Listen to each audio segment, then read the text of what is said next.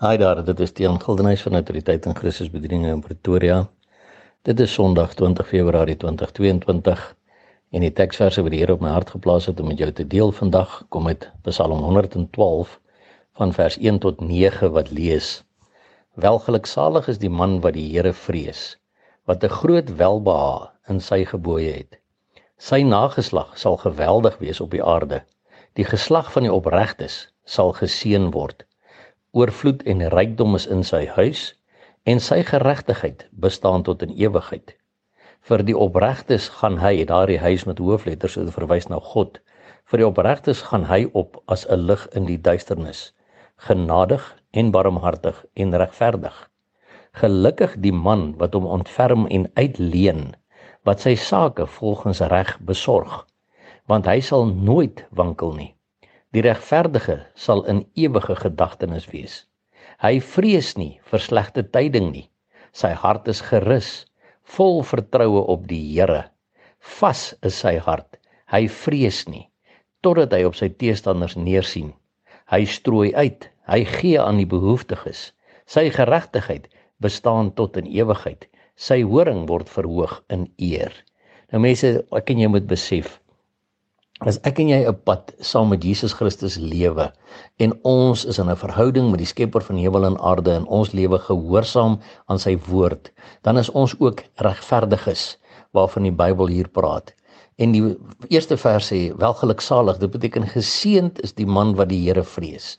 En onthou die vrees van die Here beteken om al hoe nader aan God kom. Die vrees van die Here beteken nie om so bang te wees vir God dat jy naby hom wil kom nie.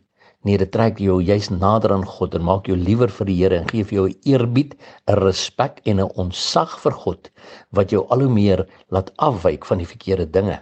So geseënd is die man wat die Here vrees, wat 'n groot welbehae in sy gebooie het. Met ander woorde, jy vind jou plesier en jou satisfaksie in God se gebooie, in God se opdragte soos in die woord vervat. En wat is dan die belofte?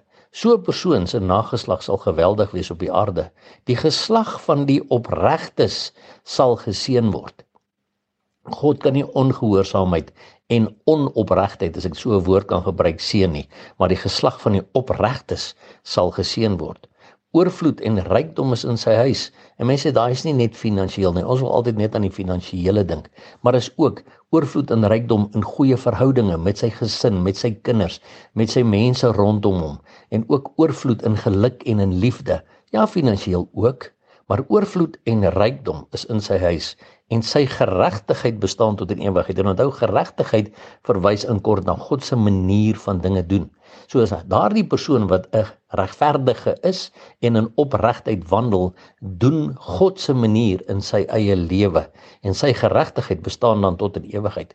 En vir die opregtes gaan die Here op as 'n lig in die duisternis, genadig en barmhartig en regverdig. As jy doen wat die Here sê jy moet doen in sy woord, dan gaan hy ook vir jou op as 'n lig in die duisternis en is hy genadig en barmhartig en regverdig. En gelukkig is die man wat hom ontferm aan ander rondom hom en uitleen. Nie net sy geld vir homself wil bære want o, ek het soveel vrees oor die dag van môre terwyl die Bybel sê maar bekommer jou nie oor die dag van môre nie. Gee ons vandag ons daaglikse brood. So gelukkig die man wat hom ontferm en uitleen wat sy sake volgens reg besorg, volgens God se manier. Want hy, so 'n man sal nooit wankel nie.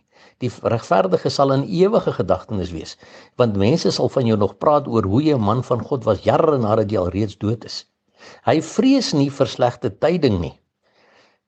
Hoekom nie? Want sy hart is gerus, vol vertroue op die Here. My broer en my suster, vrees jy nog vir slegte tyding? Vrees jy nog vir die goed wat vir jou gesê word oor wat rondom ons gebeur? Vrees jy oor die dag van môre oor jou finansies? My Bybel sê, 'n opregte man wat sy vertroue op die Here plaas, vrees nie vir slegte tye nie. Sy hart is gerus, vol vertroue op die Here. Vas is sy hart. Hy vrees nie totdat hy op sy teestanders neersien. Hy strooi uit. Hy gee aan die behoeftiges. Want jy weet daar is 'n gesegde, you cannot outgive God. So hoe meer jy begin gee volgens die woord van God vir die werk van die koninkryk van die Here, hoe meer gee God vir jou terug. Sy geregtigheid bestaan tot in ewigheid.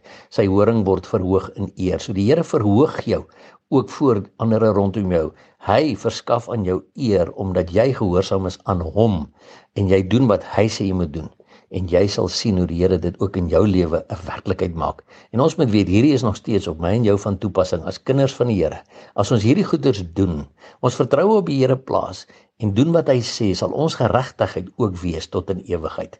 Wat 'n wonderlike God dien ek en jy nie. En omdat ons weet hierdie woord is nog steeds waar, weet ons ook sy woord is waar wat sê die koms van ons Here Jesus Christus is baie naby. En daarom hou ons aan uitroep Maranatha, kom Here Jesus. En onthou, Jesus Christus is baie lief vir jou. Seën